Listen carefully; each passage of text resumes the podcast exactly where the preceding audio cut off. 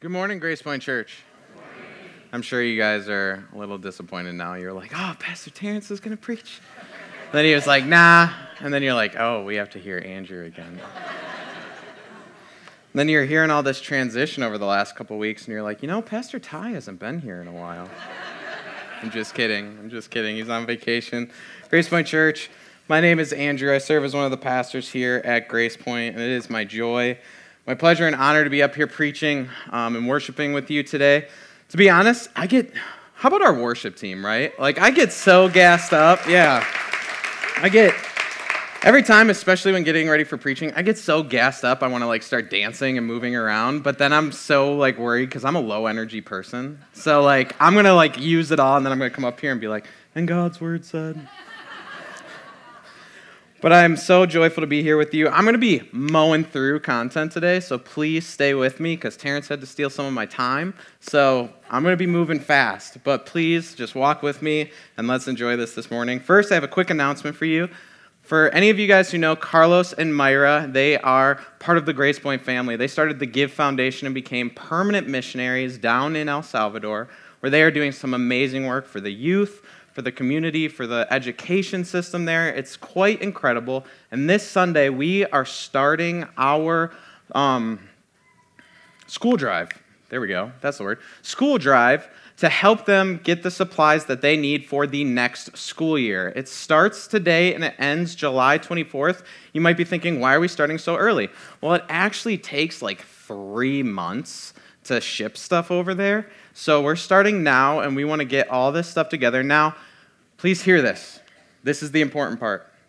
We're not asking you to just go to the store, buy some items, and come back. We have made a very specific list of items that they need and that they require. So please take your phone and scan the QR code or the black QR code on the seat back in front of you. Scan that. There is an Amazon list. It is super easy. You can order from that, have it sent here, I believe? Question mark? Yes, there we go. Have it sent here, and we will take care of it from there. But please go through that list and order off of Amazon. If you pick up something from the store, we won't be able to take it because we have limited space and very specific items that we need to send. Does that make sense? Awesome. Guys, this is a wonderful, wonderful ministry. We are actually sending a team down to El Salvador in July to spend some time with them, to be with the community and see the work that they're doing. So please take part in this and be a part of it. It's a wonderful way to serve and donate and give of our resources. Sound good? Awesome. Are we awake? We were all gassed up before. Let's go. We got to keep it going, guys. But let me, uh, let me pray with us before we start, and we'll get started. Dear Lord, lead us to a greater profession with our lips, a greater adoration with our hearts, and a greater devotion with our lives. In Jesus' name, amen. Church, I played sports for a super long time. I played football for 11 years, which means I got hit in the head a lot. Some of you are like, ah, makes sense why when I talk to him now. Yeah, I got hit in the head a lot. But after that, I transitioned. When I got done with football in college, I started bodybuilding. I got super into working out. I was already into it before with all the activities and all the other things I did, but this was like the transition where it was like, I'm gonna get jacked. I'm gonna get swole. I'm gonna look massive. And with that, Everybody knows if you really get into that, there is one man that kind of paved the way for people who bodybuild. The trailblazer of bodybuilding, who would not only use his bodybuilding career as his stepping stone of success, but it would be his foundation into Hollywood, and he would become one of the greatest action movie stars of all time. That's right, you know who I'm talking about Arnold Schwarzenegger. Oh, yeah. He was my guy. I was all about him. I got so into the world of Arnold. I started watching his documentaries, his interviews. I started reading books and articles, looking up his workout routines, his habits. There was just so much. And I was just like, I need more of Arnold in my life. I remember vividly remembering when the Blueprint documentary came out and it talked about his journey and his success on how he became a bodybuilder. And he was like, Legends are not born, they are built. And I was like, You're right, I'm gonna be a legend. It's gonna be incredible. And then I remember specifically that influenced my diet. Now, many of you know diet is super important in life, but especially in activity and working out. And there are two types of people in this room. I classify myself as a carnivore. Yeah, somebody's like, yeah, yeah, amen. and then there's some in here who are not. And that's, that's okay. I won't hold it against you. But I remember when plant based really became the rage, when it really came onto the scene and there was so much happening with it. I remember I was one of the people that was like super against it, like really like annoyingly against it. I'm better now. I'm kind of like, oh, whatever.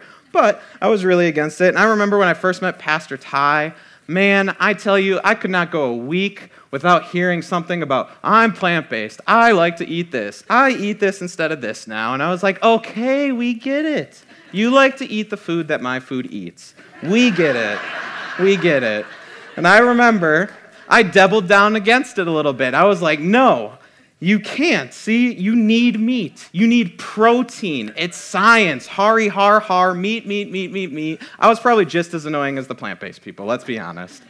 But then all of a sudden, a documentary came out called Game Changers. And they interviewed all these super athletes and these fitness icons and celebrities. And it was all about how beneficial it is to go plant based. And I remember this whole time when I was all about meat and carnivorism, I remember being like, Arnold's my guy. Arnold ate meat, so therefore I eat meat. He was in peak physical condition, so I'm going to be in peak physical condition. Guess who showed up on this documentary? The Terminator himself, Arnold Schwarzenegger, supporting plant based. And I was like, ah. I felt silly. You could say my argument got terminated. but, you know, it's okay. It's okay. And then all of a sudden I was like, you know, I think Arnold has a point here. I think this plant based thing is actually a pretty good idea. So things change. But the whole point of this is when I looked back at Arnold, to be honest, he wasn't even all about eating meat all the time. He was actually quite open about being well balanced in his dietary habits, eating fruits and vegetables and supplements that were quite beneficial to the body.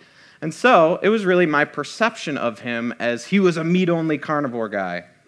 My point in all this is that's what Paul is doing this morning. Paul is taking the heroes of the faith.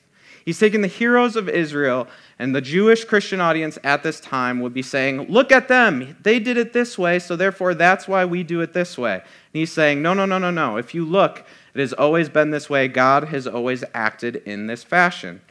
If you've been walking through, through with us, we've just finished chapter 3, and Paul said that God is for the Greek and the Jew, both, but each hides behind something to represent themselves before God. And at the end of chapter 3, he really starts putting the hammer down to say, the only way to be declared righteous before God is through grace that is issued through faith in Christ alone. It is not works of the law that save you, and much to Pastor Tim's point last week, our boasting should be in the perfect work of Jesus because it is not our works. If it was our works that saved us, it would give us reason to boast about ourselves. We would be able to say, Well, I have done this and we have done that. And ultimately, it makes us lose sight of what God has wonderfully and graciously done through the cross of Christ. But Paul expands upon this point specifically to the Jewish, Jewish Christian context in chapter 4. So we're going to be in Romans chapter 4 this morning. We will see chapter 4 is broken into two parts. We're going to be going through the first part today and going through the second part next Sunday. But Paul will be doing the very thing I just illustrated with Arnold Schwarzenegger. He will be taking two heroes of Israel and he will be saying, This is what has actually happened. He'll be looking, he'll be taking two pinnacle characters of the Jewish faith. Paul takes them because he knows that after making his statement at the end of chapter 3, Paul knows that Jewish Christians would be hesitant and actually fight against that. They would actually argue against it being through faith alone. They'd say, no, it has to be plus this, it has to be this religious tradition.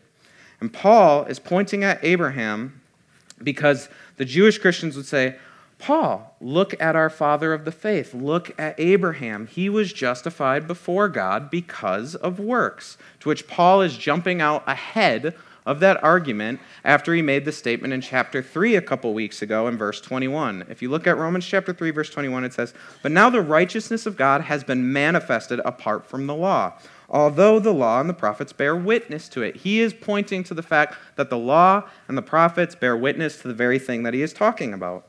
He's saying, His point is that the justified identity of faith in Christ was established with Abraham and has always been God's purpose in the relational work of salvation. So, with all that this morning, today, I want us to see that Paul is arguing that our justified identity is found in faith.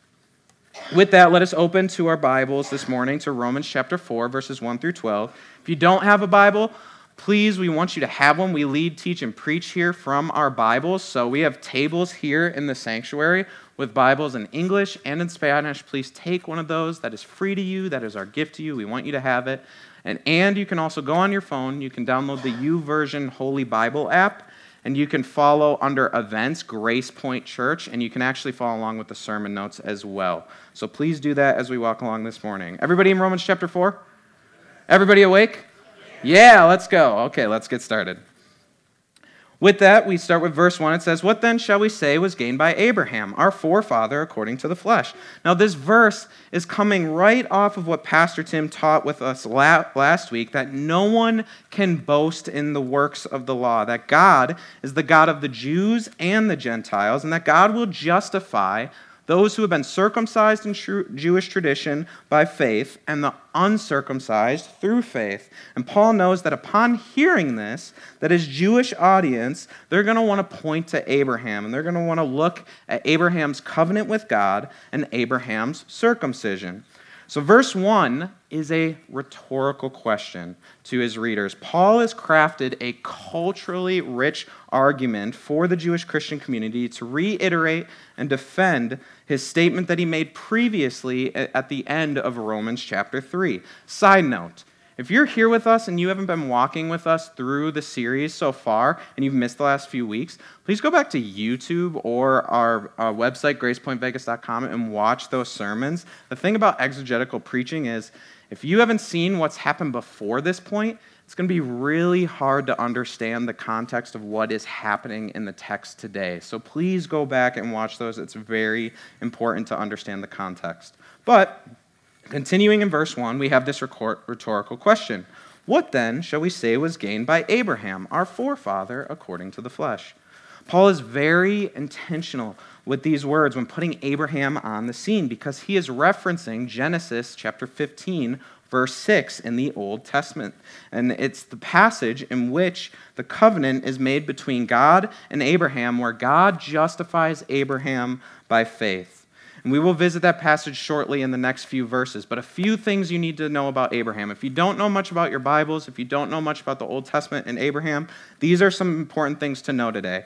One, he is the father of Israel. He is the source of God's original covenant with the nation of Israel. Jewish teachers taught that Abraham was perfect and kept the law through circumcision. An example of the rabbi teaching comes from the book of Jubilees. Abraham was perfect in all his deeds with the Lord and well pleasing in righteousness all the days of his life. So they taught that he was perfect and he gained favor with God through his righteousness. And he is one of Israel's heroes. He is a pinnacle icon in the Jewish faith. And if you have no background of the Old Testament or Abraham, it's, an, it's important to keep those in mind as we walk through this. Now, Paul in verse 1, once he said this, this rhetorical question would have brought Abraham's life into mind for the Jewish people. They would have started thinking about all the things that he did, all the things that they know, the testimony that he had. They would have recalled that he did some wonderful moments and he had some very faithful acts of obedience to God which I think is also a reality check for us because Paul is saying, What did he gain then? They would be asking the question, What was the point of all those righteous acts, all those good deeds, if he didn't gain anything, if he didn't earn favor with God? We need to ask ourselves this question when we walk in our own life in the faith or life in general. Am I trying to gain something before God or people with my Christian life and good works? We need to evaluate why are we walking the faith? This is an important question we should regularly ask ourselves. I think this is a frequent thing in our life is why are we doing the things we do? Because it is quite easy to start looking at our lives as a Christian and begin doing things to earn Jesus nickels in the kingdom of heaven. We're like, I'm going to get something out of this. I'm doing this because it's God's going to owe me something then. And it won't be too long that if you are living the Christian life without a genuine heart of faith, you can wake up one morning, and maybe you have at this point, and forget what it was all for. You wake up and you say, why, why have I been living this life? What have I been doing it for? What, was, what, what did I get out of this? It's the same here with Paul and the Jewish audience. They would have asked Paul, when he was asking his rhetorical question, if it isn't good works of the law that saves us, what was the point of Abraham's life? What did he gain from all of that? And so Paul says, continues the question verse 1 What then shall we say was gained by Abraham, our forefather, according to the flesh? And he's very intentional about saying our forefather according to the flesh because this is him pointing out Jewish genealogy. This is him pointing out the Jewish family tree, if you will, because remember, it was the Jewish Christians at the time telling the Greek Christians that you cannot be in the family of God unless you become Jewish. It's Jesus, but you have to be circumcised by Jewish tradition, and then God will accept you into his family. So he's pointing at yes, you have a part in the physical line of Abraham, but it's more than that. So he's emphasizing Abraham's appointed fatherhood over the nation of Israel.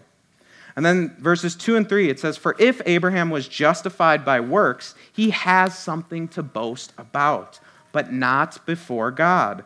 For what does the scripture say? Abraham believed God, and it was counted to him as righteousness. That word, if. He says, if it was about works, if it was about works of obedience to God that saved us, then we could look at Abraham, Paul is saying, and he would absolutely have something to boast about. He would be able to stand in front of all of us and go, Look at my life. I did so good that I earned favor with God.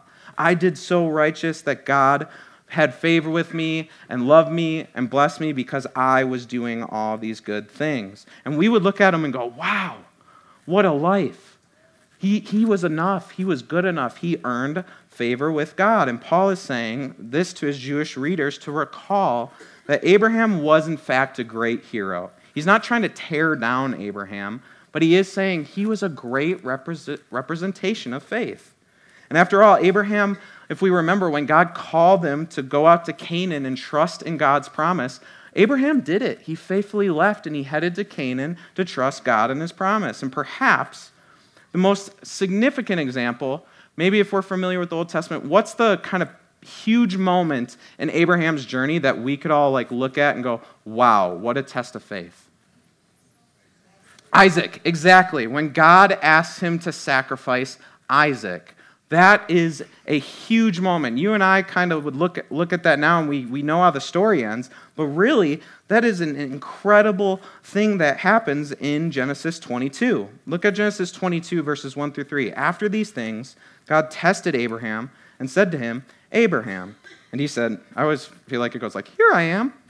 But he said, Take your son, your only son Isaac, whom you love, and go to the land of Moriah and offer him there as a burnt offering on one of the mountains of which I shall tell you.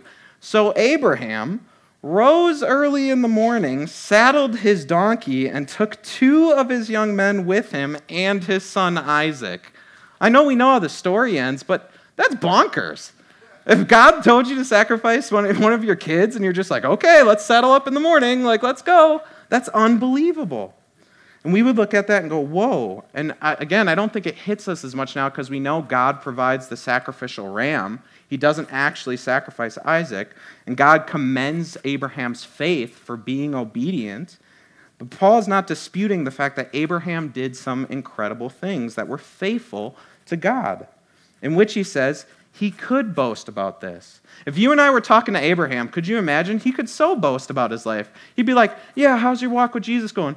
oh, church was pretty good on Sunday and community groups going pretty well. And we baptized like six people and be like, oh, cool. Has God ever told you to sacrifice your son? And you'd be like, you'd be real quiet. It would almost be discouraging about our own lives in the faith because we would look at it and be like, we haven't been challenged or tested in our faith the way Abraham has. Some of us, anyway. Not all. That's not a blanket statement. But it would be too easy to look at our heroes even today to look at the heroes of the faith today and see them and boast in what they've done. I know for me, I immediately look at Billy Graham, America's preacher. What a vessel. Somebody who was so in faith with God and love with God, that he preached and led massive crusades of revival through preaching and teaching of Jesus. I look at his life and sometimes I'm like, dang, what am I doing?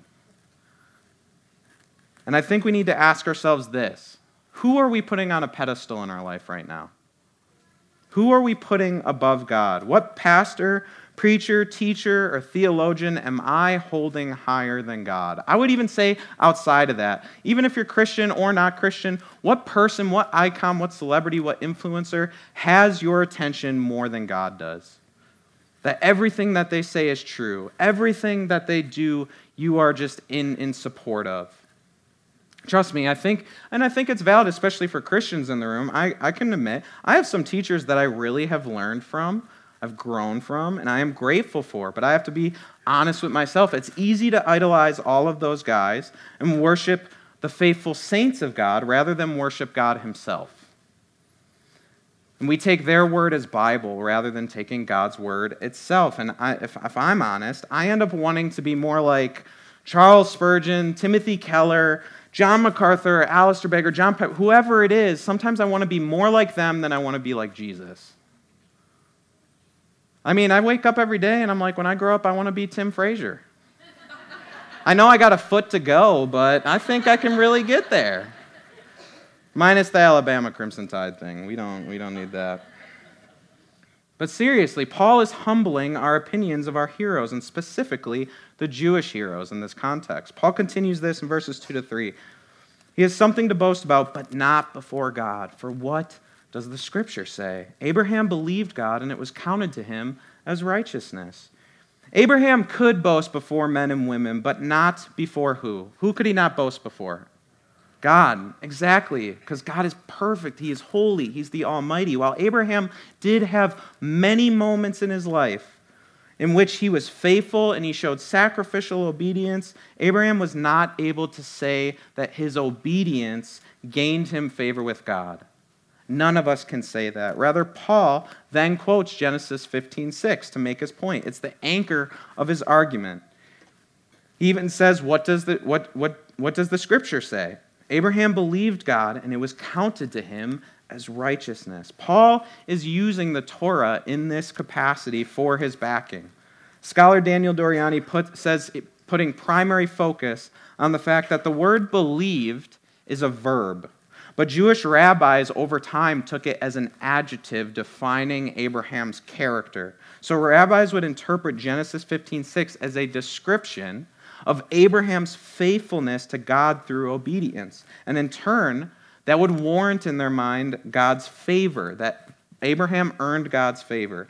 And scholar Daniel Doriani puts it like this when he addresses it. He says, In Hebrew, Greek, and English, believe is a verb. To believe in God is to trust or rest in Him. Paul had to, one, first, establish the correct interpretation of Genesis 15:6, and two, present Abraham as a paragon of the faith, not of works. I think this is a learning point for all of us because we are all still going through our walk in learning about the scriptures, the Bible, God's character. Always keep learning how to read God's word. Don't ever think that you've had it figured out and learn how to appropriately interpret biblical text. You and I, we misinterpret the Bible all the time. That's how we get wild things like God only helps those who help themselves kind of thing. It's not, it's not biblical, but we misinterpret the scriptures. And just like Paul's example here uh, to the Jewish Christians, I think it's a learning point for us to still endure and long to learn how. I would love to put the whole list up, but part of ways to do that, there's so many resources and tools available. So a wonderful article is called Interpreting Scripture, a General Introduction. It's on the Gospel Coalition's website. Go, go to that and see. They, they put out steps as to how to read your Bible, how to interpret it, how to apply it appropriately. Plus, we have some wonderful cohorts here, like learning how to read your Bible. So when we have those in the fall here at Grace Point, sign up for those. Take that step of faith to start learning and growing in your knowledge of the Scriptures. But back to the text. Abraham put his faith in God, and it was then that God counted, or another word for that it could be imputed. God imputed it to Abraham as righteousness. This right here is a large scale theological doctrine. It's called imputed righteousness. What this means is the doctrine of imputation teaches that in the doctrine of justification, when God declares us justified in Jesus, God imputes or accredits the righteousness and suffering of Jesus to those who are in him, and conversely, imputes the sins of those redeemed to Christ. The great reformer Martin Luther called it this the glorious exchange. Our sin becomes Christ's, and Christ's righteousness becomes ours. This is one of the most beautiful things about the Christian faith the fact that we share in Christ's righteousness. He has taken our sin and we have received his righteousness. It is only by faith in God, in Jesus, that we can be declared righteous. That you and I, you and I can never be good enough, we can never earn it, we can never work for it. And that is what Paul is continuing to stress. Abraham put his faith in God, and God counted it to him as righteousness. It is God's gracious character that makes this possible through faith. Now, Paul continues his ability to kind of be able to predict what his audience is going to say and i think that's a key point in this entire letter is he's constantly thinking ahead of what they might say to some of these statements and potential rebuttals and he follows it with the next two verses. He says now to the one who works. His wages are not counted as a gift but as his due. And to the one who does not work but believes in him who justifies the ungodly his faith is counted as righteousness um, let me put it this way uh, how, have, has anybody in here seen the show seinfeld yeah? Okay, I got a woo. Okay, cool. Um, it's one of my favorite sitcoms. Well, there's this episode where George Costanza, one of the main characters in it, him and his girlfriend are going out to lunch, and he has this friend named Elaine, and he asks her, Hey, can we get anything for you for lunch on our way back? And she says, Yeah, you can get me a big salad from the restaurant. And so George, after him and his girlfriend get done eating, they order the big salad. He gives the big salad to his girlfriend. They go back. When they get into the apartment, they walk in, and she, his girlfriend hands the big salad to Elaine, and Elaine thanks her for getting her the big salad. This really bothers George because he's the one who paid for and bought the salad. And he's thinking in his head, You gave the thank you that I deserve to her. So he doesn't, he doesn't say anything, though. Being the neurotic character that he is in the show, he just lets it sit for like days and he starts getting really mad about it and he gets like passive aggressive. And he's like, So, how was the big salad? Was it good? It, it was a big salad. Yeah, you, you know, like it, it, wasn't a cheap salad. And he keeps bringing up all these points, and she goes, What is your deal? And he finally loses it, and he goes, I was the one who bought the big salad. I was the one who did this for you. You owed me the thank you. You were obligated to show me gratitude instead of showing it to my girlfriend. It's this whole ridiculous scene. What Paul is getting at to continue his point is that if you and I were justified by works before God, it would become a transactional relationship between me and God, between you and God. Kind of like a relationship with our employer. Most of us can relate to having a job in which we, we go in and we do the work required of us in order to receive a paycheck, what is owed to us for our work. Paul is saying that in keeping in line with the doctrine of God's grace, God is not an employer that owes you anything. No matter what you do, no matter how good you think you are, you cannot make God owe you or obligated to give you something. And what, that is what the doctrine of justified by works is teaching. If you're saying you're justified by works, you're making God this, this party that's obligated to give you something because I've been good, because I've been doing all the good things, and to declare me righteous for it. Where, in fact, every act by God done toward you is through nothing else but complete total and unmerited grace. That is what it is. We need to remind ourselves of this constantly. This is, this is a prayer, a breath prayer I kind of try and remind myself daily of is God does not owe me anything. He acts out of his love and grace to me, not obligation. And if we are not careful, we can almost do this with faith. I'm going to make an argument here, kind of a side note. We've, we've gotten far enough down in, in Christianity that I think a lot of us kind of say, like, it's relationship, not religion. But if we're not careful, we think we found a loophole in getting things from God or getting Him to act. We phrase it like this If I have enough faith, God will do this. If I have enough faith, this is how the outcome should work. This is what God should do. And what we end up doing is we, we think that if we have enough faith, it will obligate God to act or do something that we desire on our behalf. That's not what faith in God is.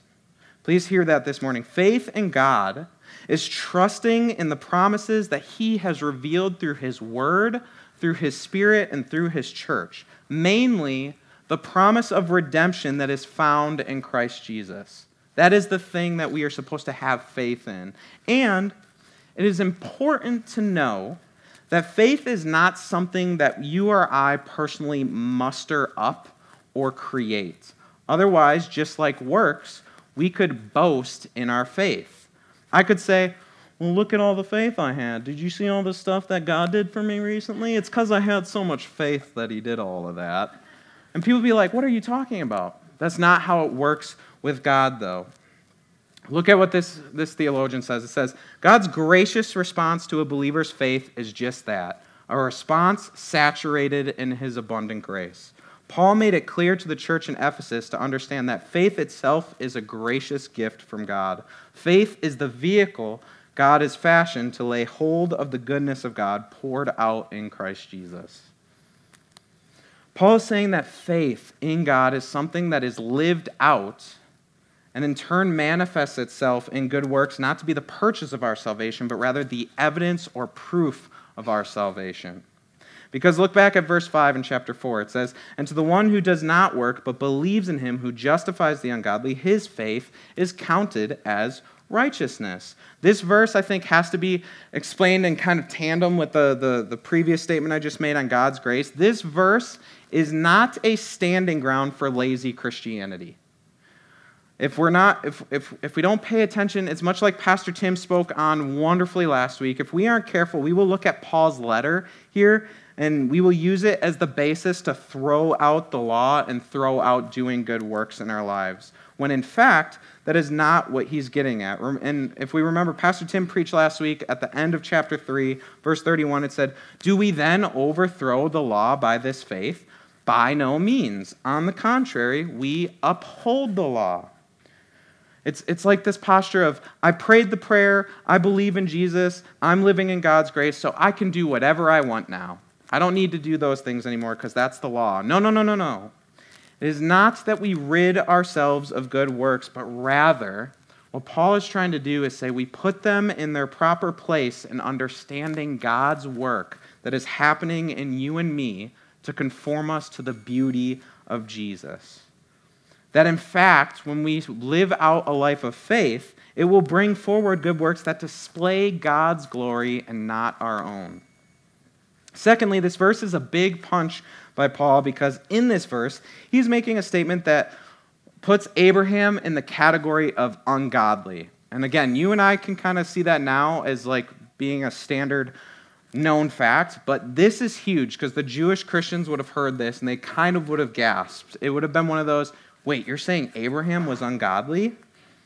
Because if we take away the merit of works, then Abraham has nothing to stand on. As great as he was, if you're familiar with your Old Testament, Abraham was ungodly. We see multiple accounts in the Old Testament where while Abraham had faith in God, he made some decisions that absolutely did not reflect that. In Genesis 12 and 16 and 20, we see multiple times where he lets pagan rulers take his wife, Sarah, to save his own life, to save his own skin. And then we actually see a moment where, where he doubts God and he's actually kind of complaining to God when God is establishing the covenant with him. God basically says, You have my favor, I am your reward. And Abraham responds with, Yeah, but you kind of promised me that I'd have a kid, and you haven't done that yet. And God's like, Are you kidding me? And even in that moment of doubt and complaining, God still pours his grace out on Abraham. Paul is saying that it is only the ungodly who can be declared righteous by God because that is all that he has to work with. All of us are ungodly. No one is righteous, so therefore he can only redeem ungodly people. As and Abraham, as great as he was, falls into this category. He falls under the banner of the ungodly in need of grace just like we fall into that same category. And then Paul then draws a comparison. This is where David comes into play, the, the second hero of the faith of Israel. In Romans 4 6 through 9, he quotes David here. He says, Just as David also speaks of the blessing of the one to whom God counts righteousness apart from works, blessed are those whose lawless deeds are forgiven and whose sins are covered. Blessed is the man against whom the Lord will not count his sin. Paul is quoting Psalm 32, and in his use of David, another hero of Israel, because David is seen as Israel's greatest king by the Jewish community, Paul is using him as his framework that even David is expressing that it is the sinner that is forgiven who is truly blessed.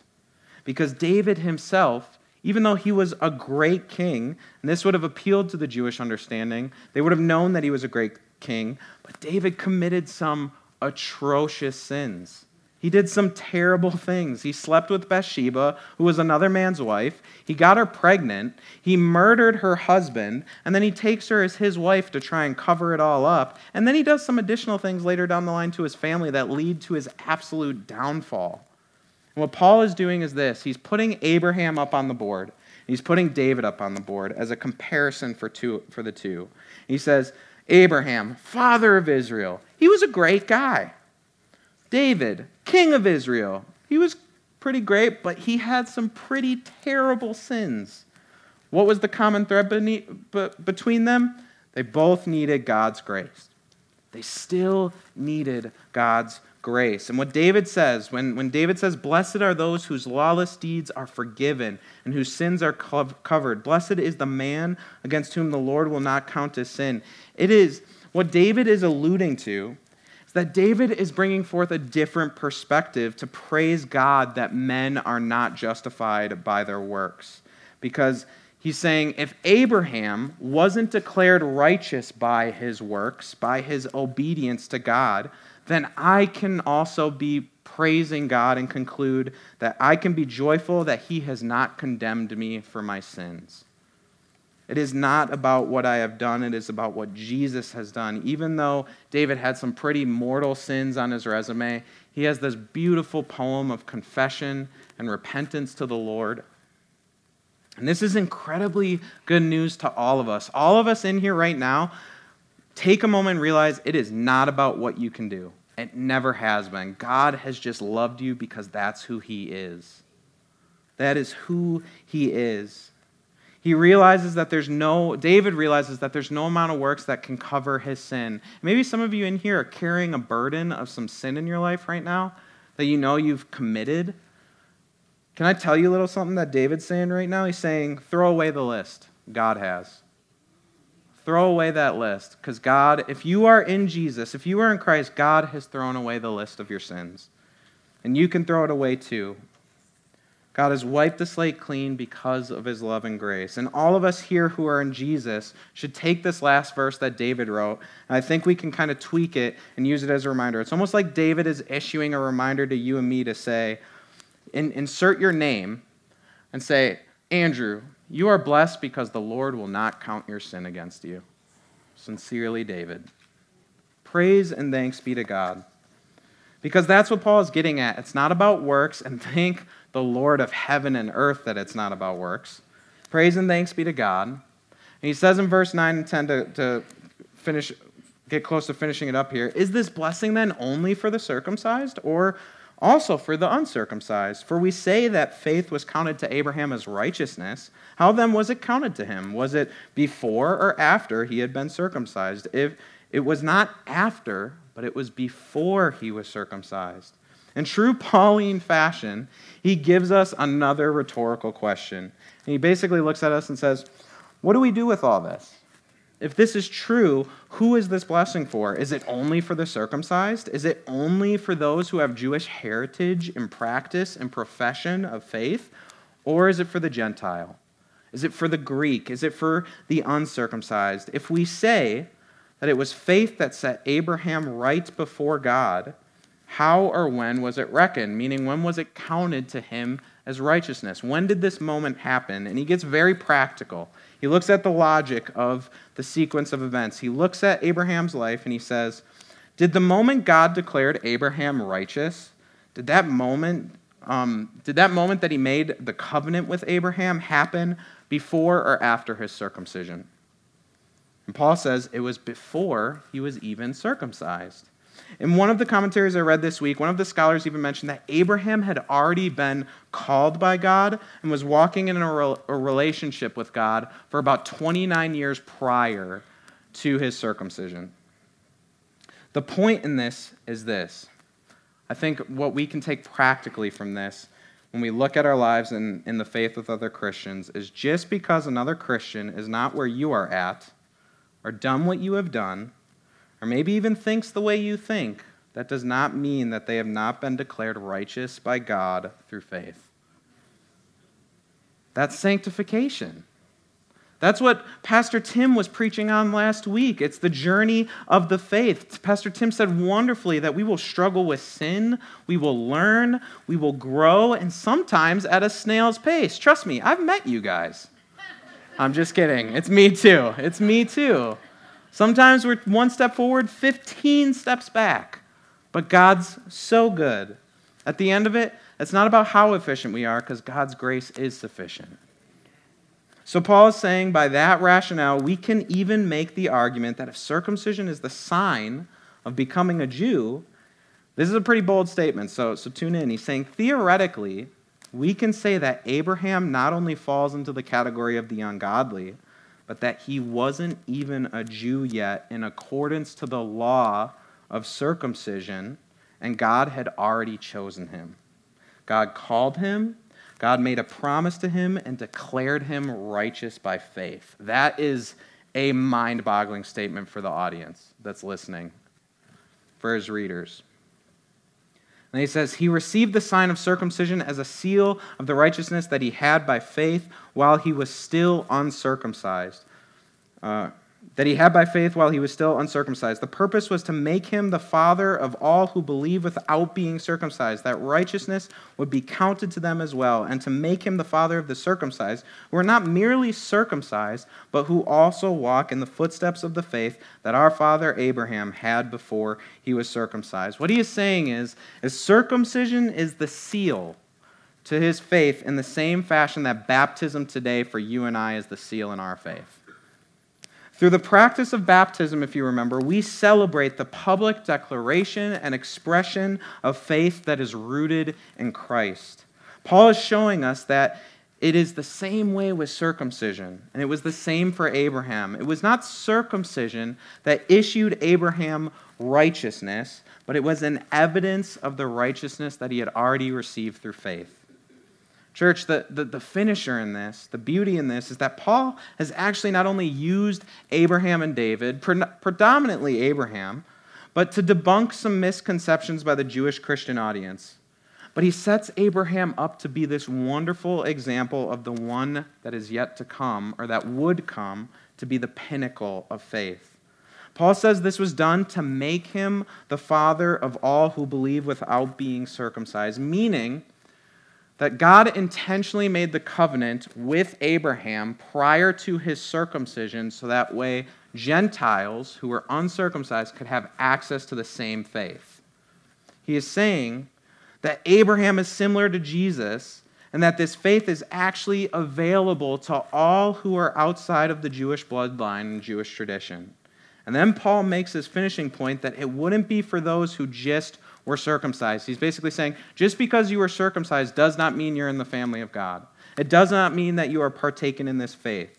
Just like how baptism does not save you. It doesn't make you right with God, but rather, he says it's because they walked in the footsteps of the faith that Abraham did before his circumcision. Paul is saying this righteousness is for those who have not been circumcised, but they continue, or not only been circumcised, but it's because they continued walking in the living faith with God. Church, for example, when someone is baptized, to give you a practical example, we know that it is not baptism that saves them. It is the faith in Christ that occurred prior to baptism that saved them, and the walk of faith before and after the baptism event that lives as proof or the fruit of union with Jesus. We see that God has been operating in this same space all throughout biblical history. And now that you and I can be crafted into the family of God, you and I can say that Abraham is our father of faith. God is the, the ultimate father for sure, but Abraham was instituted as the father of faith when God appointed him as father of Israel. We are in that same family now because of faith.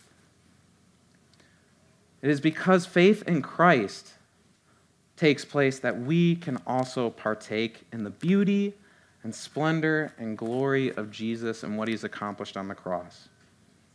Something that we can take in closing, I think, just, just marinate on, sit on, is where am I putting my faith outside of Jesus? What, what, what is it in life right now that I'm saying it's Jesus plus this makes me a Christian?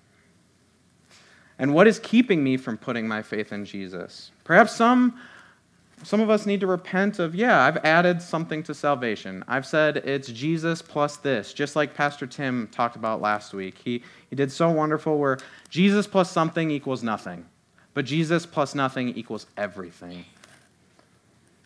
And perhaps you are hearing this for the first time, and you're here and you, you've, you've heard church your whole life, you've heard Jesus your whole life, but maybe for once you're hearing that He doesn't demand works out of you. He doesn't demand He's not saying you have to work your way to salvation. Maybe you're hearing for the first time He is calling you to faith, to trust in Him as your life and your identity. That there is gracious love and grace from God waiting for you in the person of Jesus. In either regard, it is only through the wonder and awe of Jesus that we are declared righteous and sealed in the promise of God. Let us pray. Dear Lord, Heavenly Father, thank you so much for just this time that we can gather freely and worship and praise your name and exalt you as King of Kings and Lord of Lords. Thank you, Lord, for your Son Jesus. Thank you that it is not through traditions or works or good deeds that we earn our favor with you or salvation, but rather you have poured it out in the glory of Jesus Christ, your Son.